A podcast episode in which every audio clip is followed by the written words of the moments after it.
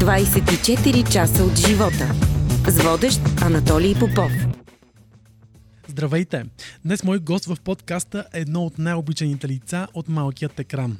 От създаването на BTV, от нея научаваме какво ще бъде времето и ни показва ни от най-красивите места в България. За мен е удоволствие да посрещна в студиото Станислава Цалова.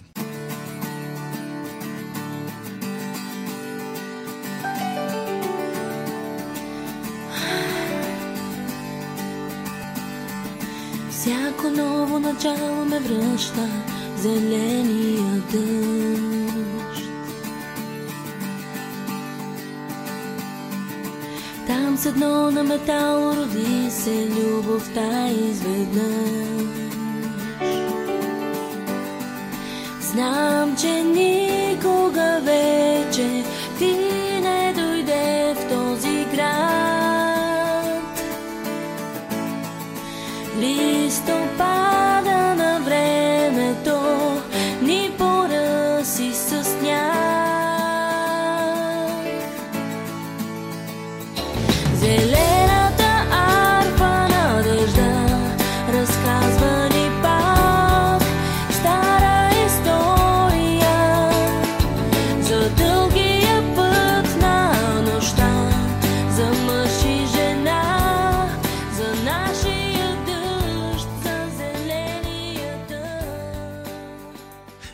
Стаси, как си?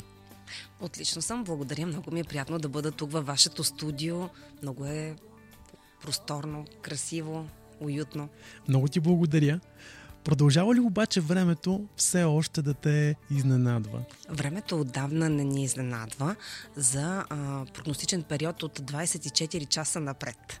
Виждате какъв а, поздрав е това към вашето издание. Точно 24-часовата прогноза напред наистина е с изключително висока сбъдваемост. След това вече, като се увеличават часовете, сбъдваемостта пада.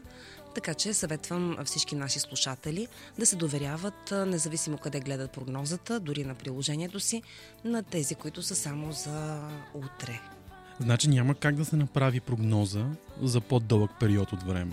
Те се правят, просто сбъдваемостта им за сега не е много висока, но се работи изключително интензивно върху дългосрочните прогнози за времето, така че в близко бъдеще се очаква тези прогнози също да станат много точни, тъй както едно време сбъдваемостта на 24-часовата прогноза е била 30%.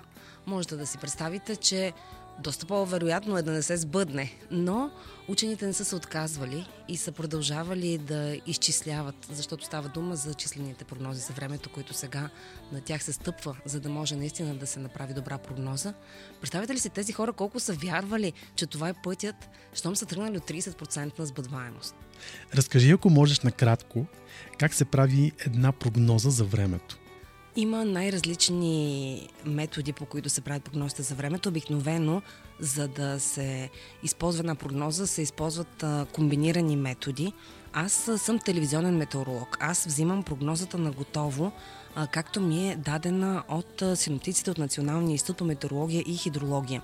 При тях имам някаква представа как я правят прогнозата, но не пълна представа. За това ще трябва да се извикате тук синоптик от Националния институт по метеорология и хидрология, може от ръководство въздушно движение. Има различни места, където работят синоптици, има и при военните, но те вероятно няма да дойдат. И всъщност такъв оперативен синоптик най-добре е да ви каже как се изготвя прогнозата за времето. Използват се различни прогностични модели, които са такива цифрови. Също така се прави синоптичен анализ.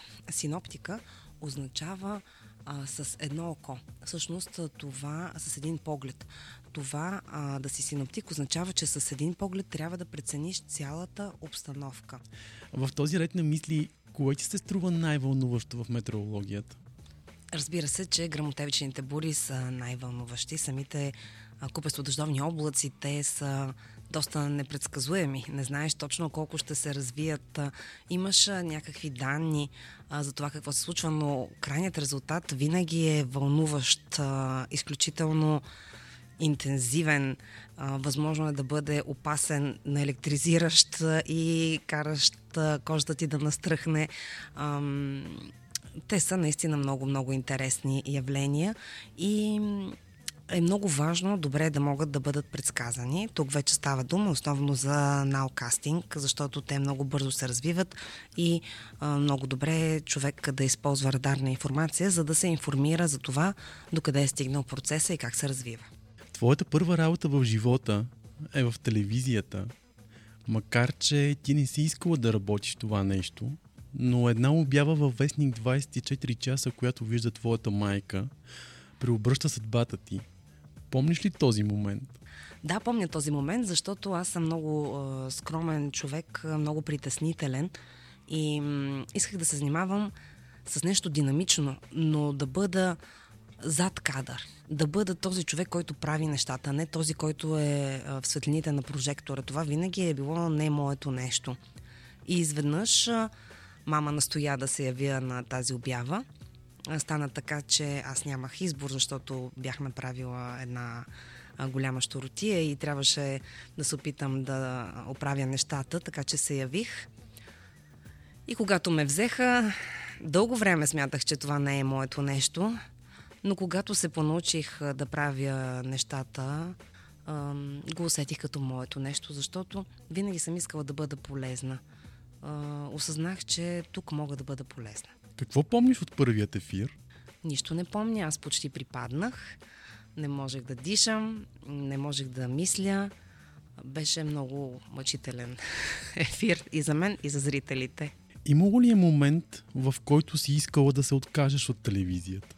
Да, аз непрекъснато исках да се откажа от телевизията, но не защото ми е трудно. На трудностите мен никога не са ме плашили, а защото исках да опитам нещо ново исках много да се занимавам с международно сътрудничество и имах такава възможност. Започнах да работя в Японската организация за международно сътрудничество. Успях да се отделя от телевизията за една година.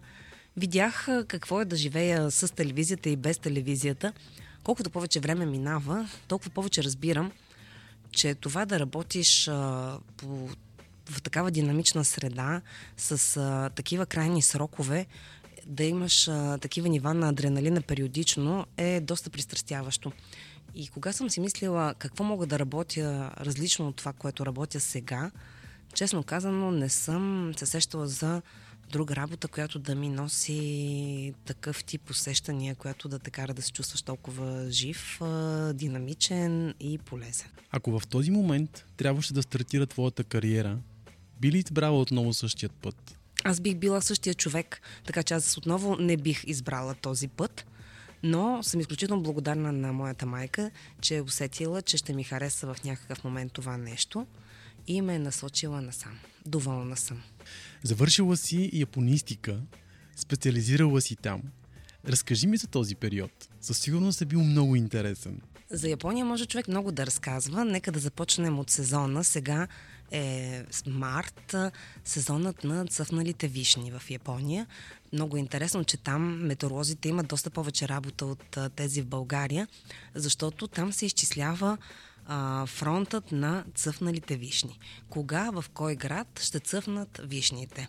Сега скоро ще достигне столицата Токио, а, фронтът на цъфналите вишни и ще бъде толкова красиво. Живота там ще забави ритъма си. Хората ще започнат да се организират, да ходят на пикник под цъфналите вишни. Какво ти даде японската култура? От малка съм закърмена с тази култура по един или друг начин. След това учих в 18-то училище, след японски язик, после в университета. В един момент завърших японистика. Това е една изключително интересна култура, която те отваря към всякакви възможности. Виждаш как се възприема по друг начин света. Дори самата им писменост, понеже японците използват иероглифи, примерно има иероглифът за жена, който не е много сложен. Като напишеш три жени една до друга, се получава иероглифът за скандал – Същото е едно дърво. Като напишеш две дървета едно до друго, се получава иероглифът за гора. И ето така разбираш как те възприемат света. Много е интересно. Даже синът ми, той понеже учи японски в 18 училище и говорихме тези дни, той си учи думите, му е много трудно. Има една дума енпицо – И аз му помисли, майче. Н е лово, а Хицо е четка. Какво е ловна четка? Ето едно предизвикателство към нашите зрители сега и слушатели. Какво може да е ловна четка за японците? Какво, вие, какво смяташ ти, Анатолий? М- ловна четка за японците. Енпицу на японски означава молив. Знам, че много обичаш да снимаш. Остава ли ти време и за фотографията? А, да, имам време за фотографията, но по един друг начин. Аз завърших колеж по фотография, защото ми беше много интересна тази професия. Аз дори, честно казано, мислих, че с това ще се занимавам. Аз тъкмо завърших колежа и започнах работа като телевизионен презентатор на прогнозата за времето в BTV. Много ми хареса. Хареса ми всичко, което научих в колежа по фотография. Той беше към журналистическия факултет на Софийския университет. Там учихме билд редактиране, композиция. Всички тези неща аз ги използвам а, в а, обработването на изображения в прогнозата за времето. Работя изключително интензивно с а, зрителите ни, които ни изпращат а, сигнали в Аз репортерът и не само сигнали, а, но и много красиви а, видеа и снимки на забележителности, явления, цъфнали красоти. С твоята майка на времето изработвахте едни невероятни бижута. Какво се случва с тази твоя друга страст? С а, моята майка много обичахме да правим заедно бижута. Тя а, особено много обича да се естетика в себе си. Много разбира от комбинация на цветове и е изключително артистична и способна. А, само, че а, през изминалото лято мама получи инсулт и животът ни тотално се преобърна. Тя не беше лек нейният инсулт и м- по време на нейното възстановяване нашата а, логопед, а, специалист логопед е Илиана Измирлиева и препоръча да започне да пише разкази. Така че мама сега е оставила за известно време бижутата и се е отдала на писането на разкази. Имаме такава идея дори да ги публикуваме нейните разкази, защото наистина са много истински, някакси много са свързани с живота. И понеже възстановяването на мама беше много трудно и свързано с много средства, а, видяхме какво е да си в а, тази ситуация и си даваме сметка цялото ни семейство колко трудно е на всички хора, които са преживели такъв период в живота си. И планираме, всъщност това е нещо, което само на вас ще кажа, че планираме ам, разказите, които публикуваме на мама, всъщност да бъдат благотворителни и да се опитаме да насочим някакви средства към това да помагаме на хора, които се възстановяват от инсулт, защото те не стига, че са преживели този стрес, а след това възстановяването им е изключително трудно. Това е една огромна борба, но те не могат да бъдат сами в тази борба, имат нужда от помощ и от много пари. И те, повечето хора нямат пари толкова много. За възстановяване трябва рехабилитация, логопед, най-различна помощ, ежедневна грижа. Разбрах, че като дете си искала да станеш машинист или разносвач на пици. До някъде продължавам да го искам. Се си казвам, какво ли трябва да стане в моя живот, за да стана ватман. но разноствачеството на пици определено не ми допада заради движението в града. Когато бях дете, беше много по-спокойно. А каква беше като дете? Като дете бях много свито, притеснително дете. Много се интересувах от такива задълбочени игри. Така че това през детството ми е дало много, че обичах да редя пъзели, че обичах да чета, това, че аз никога не скучая, го дължа на детството си. Защото винаги мога да, да намеря нещо интересно, което да правя. Каква майка е Станислава Цалова? Луда и не знам какво ще стане с моите деца, дано всичко да бъде наред. На какво искаш да научиш твоите две деца? Най-важното за мен е да бъдат добри хора. Ако може да наистина да успяват да намерят у себе си сили, и всичко, което им е нужно за живота, би било добре. Искам да ги науча просто да търсят всичко в себе си и да го намират там. На екран, докато те гледа човек, излъчваш спокойствие. Такава ли си в живота? Аз съм вътре в мен, не мога да го кажа. В живота аз съм си аз. Ми според мен си такава. Добре, благодаря. Спокоен човек си, който излучва спокойствие кара околните също да бъдат много спокойни. Какво може да те изкара обаче извън равновесие? Малко съм луда. Колко малко? Май не чак толкова малко. Но знам, че когато м- съм извън баланс, с дишане може да се компенсира това и се опитвам да намеря правилното дишане. Ако имаше възможност да върнеш времето назад, би ли променила нещо? Ами, единствено това с инсулта на мама, все се чудя какво, къде сгреших. Защо обвиняваш себе си? Може би не, не е редно. Може би не е редно. Сега ти предлагам с усмивка на уста да чуем твоята забавна история. Моята забавна история. Много обичам работата си, защото е много динамична. Когато се чудех коя е моята забавна история, винаги се...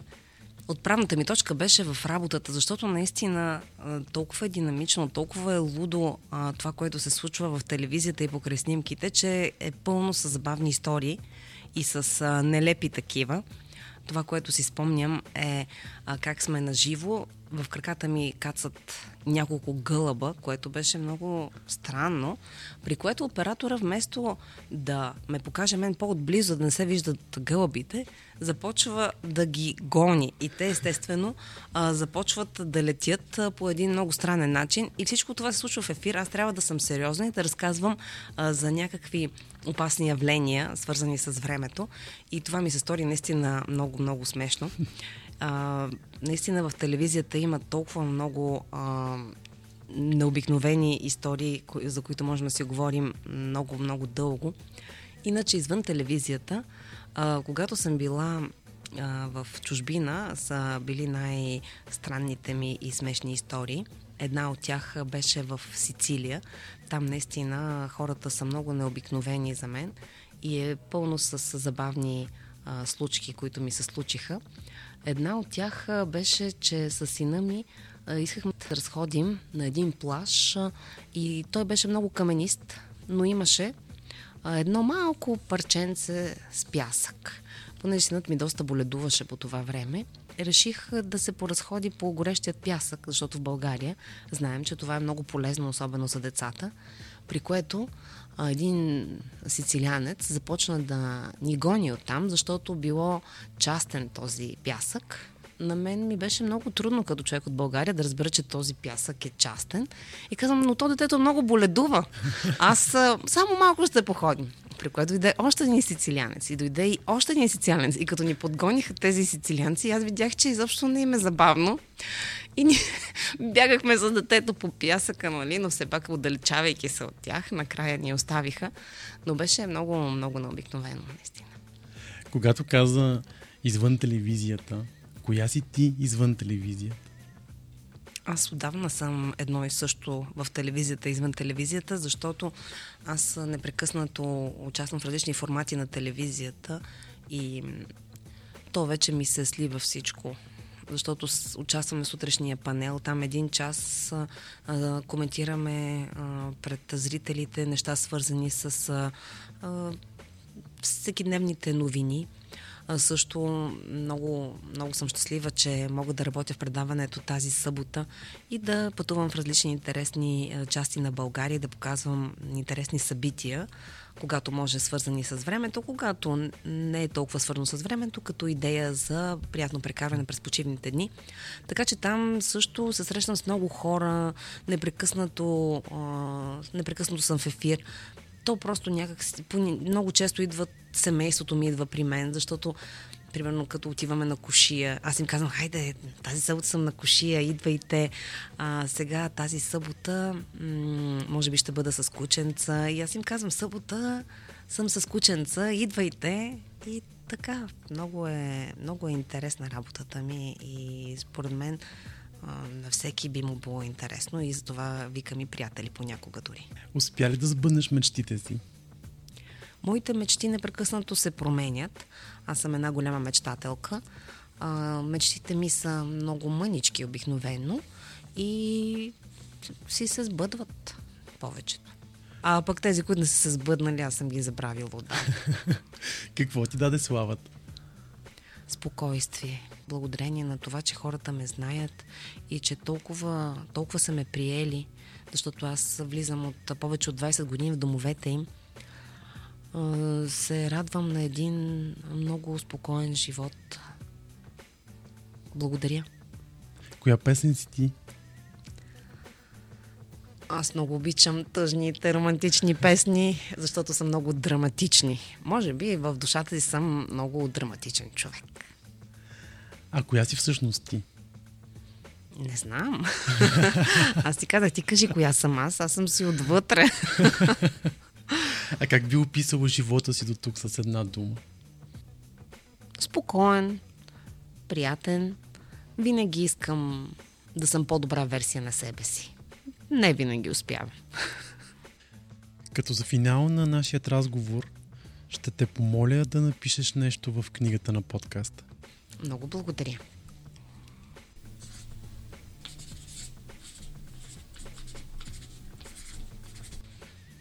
Готова съм. Бъдете щастливи и спокойни. След всяка буря идва слънце, понякога и с дъга. Стаси, много ти благодаря, за мен беше удоволствие. И за мен. Слушахте 24 часа от живота. Още епизоди може да откриете на 24часа.bg и във всичките ни подкаст платформи.